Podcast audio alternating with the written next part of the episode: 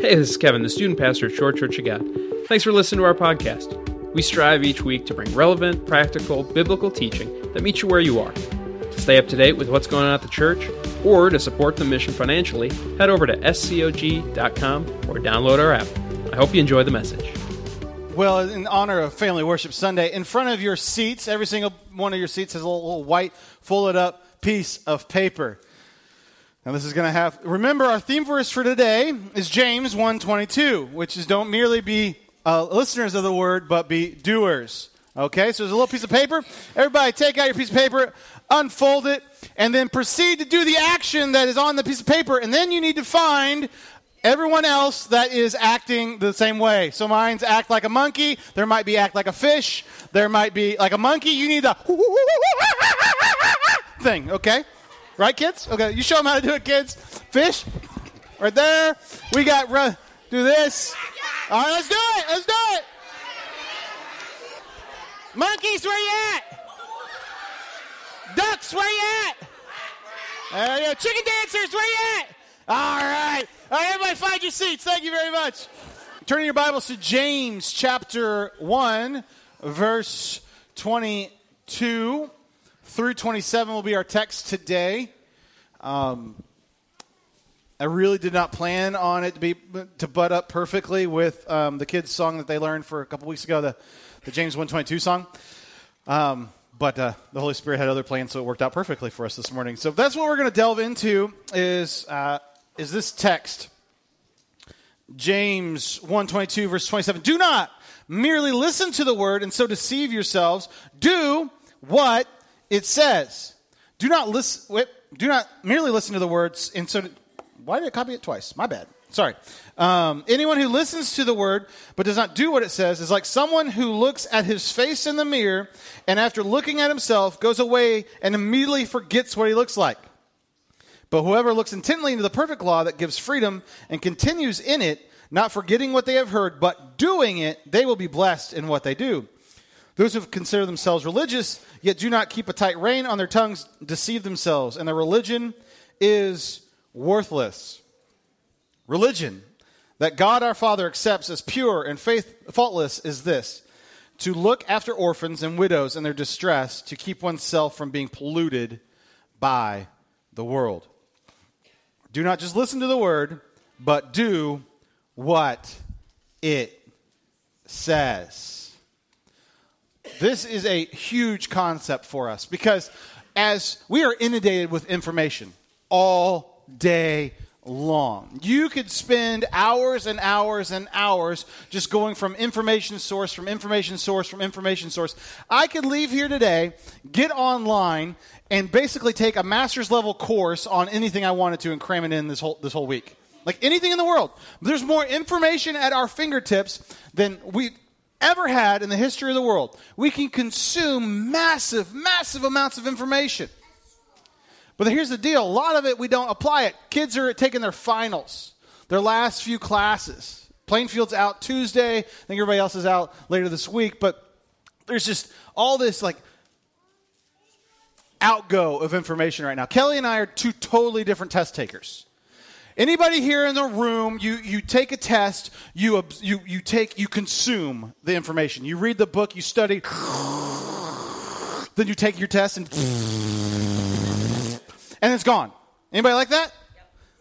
That's, that's Kelly. Uh, I, on the other hand, I consume the information get excited about whatever connection I just made, then go down 18 different rabbit trails of figuring out all kinds of other stuff. But then after the test, I still get a C on the test because I didn't study exactly what they wanted me to do, but I learned all kinds of stuff.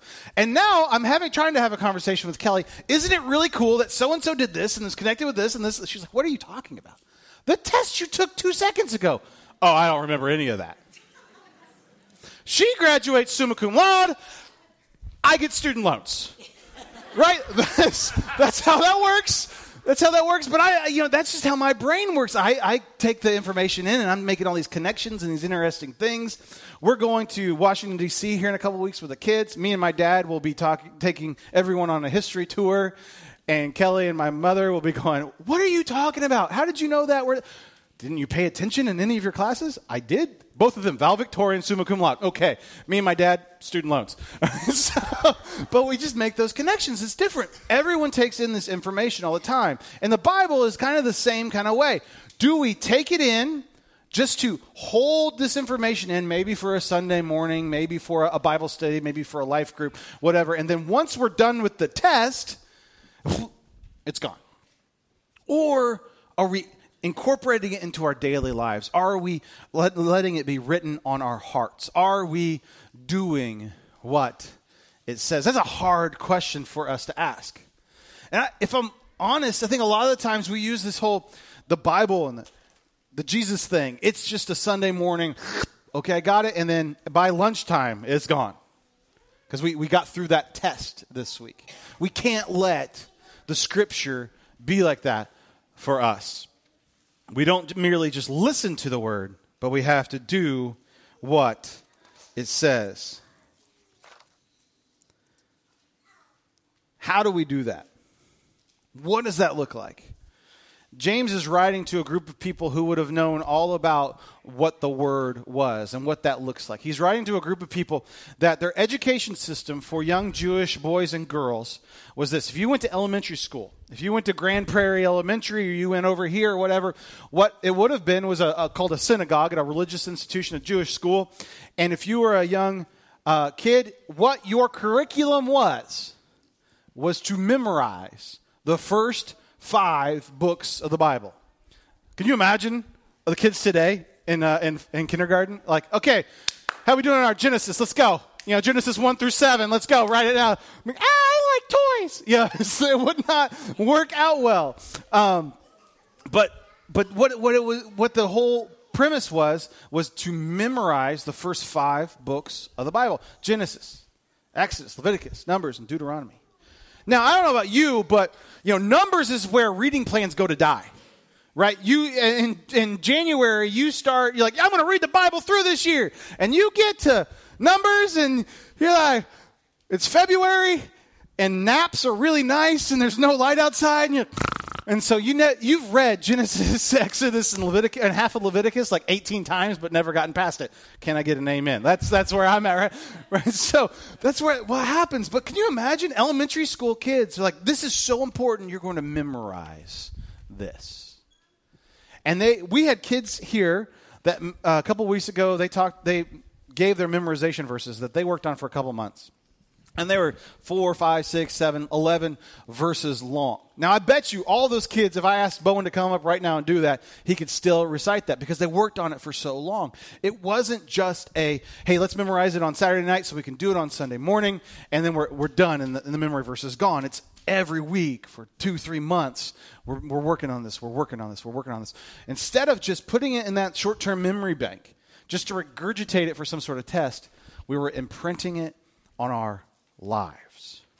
And that was the goal, and that's the goal of what the, the um, Jewish society was too. That, that, we're not just studying this on a at, at synagogue. We are imprinting it onto our kids' lives that they will know what the word says and they will be able to do it.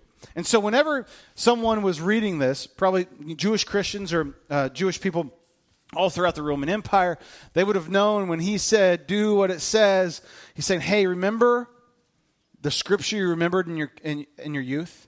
Remember all that memorization you did? Remember how it was imprinted in your life? That's not just a suggestion.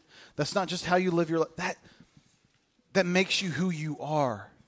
Do what it says. What are the cornerstones of some of those teachings that these kids would have memorized? First one is love the Lord your God with all your heart, soul, strength, and mind. That's one of the first things that they would have nailed down. Love God with everything that we are. Second would have been love your neighbor as yourself. The third is take care of orphans. The fourth is take care of widows. And the fifth is live a life of forgiveness. Ancient Jewish law, these the books that we think are so boring, they are, they are the most advanced welfare systems that the world had ever seen until like the 1940s. They take care of the widows, they take care of the orphans, they take care of the poor. They say, hey, you know what? Every 50 years, we're going to wipe out all debt. We're just going to control, delete the whole thing. you owe this. Property goes back to original owners. Everything. We're not, we're not doing this whole everyone, there's one major uber rich person. We're gonna we're gonna take cancel out all this debt. Every 50 years, it's a year of jubilee. Yeah, I think I would be jubilant too if all my debt got taken away, right? And so they, they instilled these ideas not because they wanted to ram religion down someone's throat, it's because this is a, out of the heartbeat of God. That the Word of God says, hey, we're going to take care of the orphan. You're going to take care of the poor. You're going to take care of the widow. You're going to love extravagantly. And you're going to live lives of forgiveness. So when he says, don't merely listen to the word, do what it says, he's saying, hey, don't merely just go, oh, yeah, it's nice if we took care of an orphan every once in a while. It's okay if we took care of a, of a, of a stranger every once in a while. It's okay if we took care of a foreigner every once in a while. No, no, no, do what it says because you're supposed to live a radical kind of life that loves the least of these. Don't just listen to the word, but do what it says. See, James is speaking to a people that are on the threshold of, if they thought about their current situation, they're about one heartbeat away from an anxiety attack all the time. You, you know, where that, if you've ever had, struggled with anxiety, you know exactly what I'm talking about. Like when things are just kind of, and you feel like the water level of life is right here. And you're like, if one more thing, if one person cuts me off and one person gets sick, if one bill goes unpaid, I'm just and you go under like a bobber, right? Can't handle it. And that's where it is. These people are one heartbeat away from slavery or they already are slaves. These people are one heartbeat away from, from causing all kinds of problems, being crushed by the Roman Empire and all kinds of bad stuff happening to them. Just one heartbeat all the time. And James is speaking into their life. And maybe you identify with that kind of feeling. James is speaking to their life. He says, You don't, that's not who we are. We are a chosen people that God has not forgotten that God has a plan for, that God loves, that God cares for, that we have a hope and a future, that the God of all heavens and all of earth has said, I have a plan for you to prosper you and to grow you. That's who you are. Don't just listen to it, live that out. Something fundamentally changes in your spirit and your heart when you go from someone who is just hearing about how God loves you to then changing your life to how I operate, how God loves me. There is a freedom in that. There's a hope in that. As we talked about earlier, earlier in this, there is the joy in that. When he says live a, a, lifestyle of joy, live a lifestyle of victory, to know where your hope comes from, to know where your future holds, to know that heaven is real and you get to go there, that no matter what is happening in this moment, whether you're dealing with slavery, slavery or sickness or all kinds of different issues, there is a hope and a future for you. That is what he is all intoning in this idea. Don't just listen to the word, don't just pay lip service to it. Do what it says, live it out. This next uh, point I just think is hilarious. Is the point is don't forget your face. Don't forget your face. And this is in there, right? He says, a man who doesn't do what the Bible says is like a guy who looks in the mirror and then immediately goes, ah, I don't know what I look like. And then go, go back, uh, oh, that's, that's what I look like. And, and you walk away. Don't forget your face. I even texted one of my pastor friends. I know he's going to make a whole sermon series out of this. He'll have a huge mirror on stage, and he'll be doing. He'll look at himself because he's kind of conceited. Uh, uh, he'll look at himself for hours on end and be like, "Don't forget your face," and he'll talk about it. And uh, everybody on, on, my Facebook feed will talk about how original this sermon was, and I texted and gave him the idea because that's how our relationship works. Uh, but anyway, don't forget your face. Don't forget who you are. Don't forget how God has said He loves you. Don't forget how you have been bought with a price. Don't forget whose you are. Don't forget that you are a bondservant of God, that He has paid a price for your life and set you free. Don't forget your face. When we forget what the Bible says about us, the things that it, it mentions about our who we are and the kind of creation we are, we forget our faces. We forget who we are. We forget how we've been created. If you can take anything away today, don't forget your face. Verse 27 Religion that God our Father accepts as pure and faultless, faultless is this to look after orphans and widows in their distress and to keep oneself from being polluted by the world. I love I love how clear James is in this moment. He's not leaving a bunch of stuff up for interpretation. He's not saying, oh, you know, you got to parse Greek words for this and you got to know context for this. It's pretty simple. What am I supposed to do? Look after orphans and widows in their distress and keep oneself from being polluted by the world. Like, this is what the scripture is telling us to do. If your faith system is not is not incorporating how you take care of the orphans and the widows and people in distress and keeping yourself from being polluted by the world, your faith system is broken, not God. Religion that God our Father accepts as pure and faultless is this look after the orphans and the widows in their distress, keep oneself from being polluted by the world. This is at the very foundation of what God is teaching people in the Torah and also what he's teaching what Jesus is teaching in the New Testament. This is one of the hallmarks of why Christianity spread throughout the empire. There was Jewish little uh, pockets all over the Roman Empire, and these people lived different kinds of lives, and they took care of the orphans better than anybody else. The Romans, orphans and widows, were good luck to you, but the Jews would, would take care of these orphans and these Jews and, uh, and these and these widows, and this is part of who they were. And so people see that from afar, and they go, "That's something weird, something different, something interesting is happening there." What is that like? And this becomes a hallmark of who they are. And if you're not doing that, guess what? You're not being different than the Romans. You're not being different than the Greeks. You're not being different than the Phoenicians. You're not being different than that. But what sets you differently, what sets you apart, is how you care for the least of these. If we're not doing that, our religion is worthless. There's a lot of things we can apply to ourselves in that. There's a lot of ways in which we can, can look at that and kind of have to check ourselves. This week there was a poll that Pew Research did that said um, white evangelicals are the least likely to care about immig- immigrants. Folks, there's a serious problem with that. There's a serious problem with that. And it's this verse right here. Who we are supposed to be is people who take care of orphans and widows in distress and keep oneself from being polluted by the world. I'm on, I know it's Family Worship Sunday, and I'm not going to get all political on you. I'm going to get scriptural on you. You've got to look at this scripture, and you've got to look at it, and you've got to wrestle with it. Because the scripture is saying, hey, hey, hey, don't forget your face. Don't forget who you are. Don't forget where we've come from. Don't forget that we've been people of, immigra- of immigrants, and we've been people that have been orphans, and we've been people that have been widows. We've got to take care of these people. Now, whatever situation that looks like for you or whatever it is, um, and you need to wrestle with that. But the, but the clarity in which James speaks to it is this you have to look over the look after the least of these look out for the orphans the widows and the ones that have nothing Keep yourself from being polluted by the world. What pollutes you in the world, we talked about it last week. It's selfish aim, selfish ambition, selfish desires. That's what pollutes us. It's when it becomes all about me and my uh, success or what I can get. That's what pollutes us.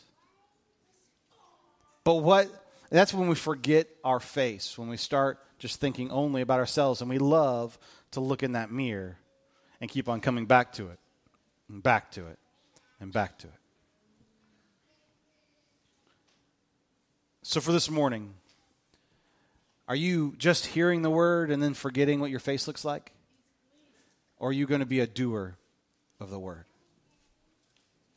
Because that dramatically shapes who you're going to be, what kind of father you're going to be, what kind of parent you're going to be, what kind of mother you're going to be, what kind of employee you're going to be, what kind of kid you're going to be, what kind of student you're going to be. Am I just going to consume or just look at it and go, okay, that was nice for Sunday morning?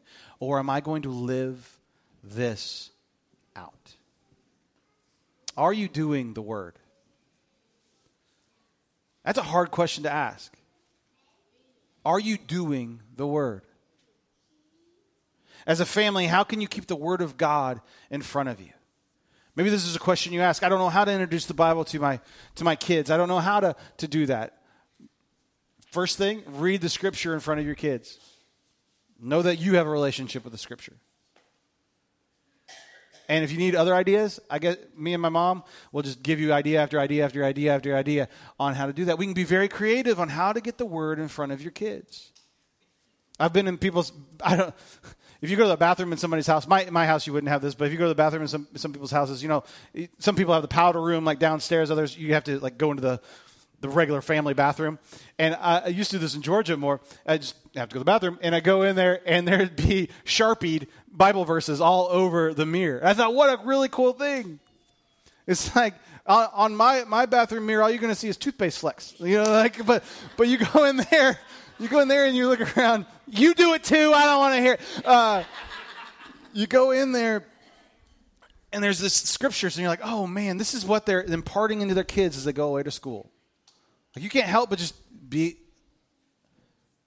As a family, how do we keep the Word of God in front of our kids, of each other? The Bible even says to, to husbands to bathe their wives in the Word. To bathe their wives in the Word. That that is our responsibility, and I would take that farther. It is our responsibility as men to bathe our families in the Word of God. As a family, how can we do that? How do you need to do that? And then finally, how can you live the Word of God out to your neighbors? What does that look like? This might be a hard question. And the, the answer that you might have in your head is I have no clue. If you start praying, God, give me opportunities to live out my faith to my neighbors. If you start praying that prayer, I guarantee you opportunities will arise. You will have weird conversations that you're like, I didn't want to have that conversation. I didn't want to have this opportunity, God. Yeah, yeah, but you prayed that you wanted to live out, but it's awkward and it's weird and they're kind of weird and I don't even like them because they don't ever mow their grass and their dog does things and ah. But you prayed, how do I live out the word of God to my neighbors? It will dramatically change the way in which you see them, view them, and interact with them. Those are my challenges for you this morning. Are you doing the word or are you just listening to the word? As a family, how can you keep the word of God in front of you? And how can you live the word of God out to your neighbors? Let's pray this morning. God, thank you so much for today. And thank you for this moment. Thank you for this time.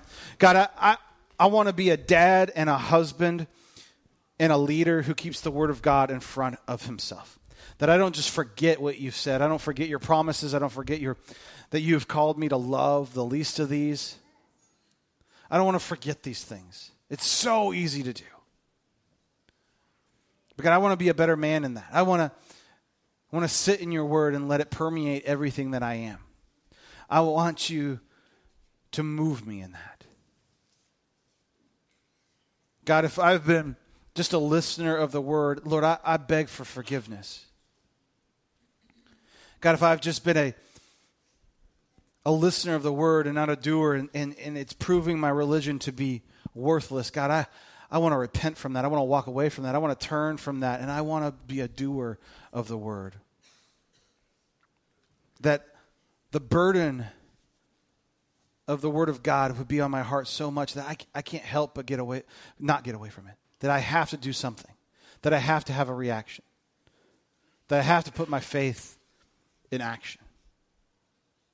God, I ask for boldness to love my neighbor better. I ask for boldness to speak love and truth into people's lives. I, I ask for courage in that. God, as we wrestle with big issues, as we struggle through what, what all this actually means, what it means to love my neighbor, what it means to love the orphan, what it means to love the least of these. God, would you give us clarity and purpose and hope to take action.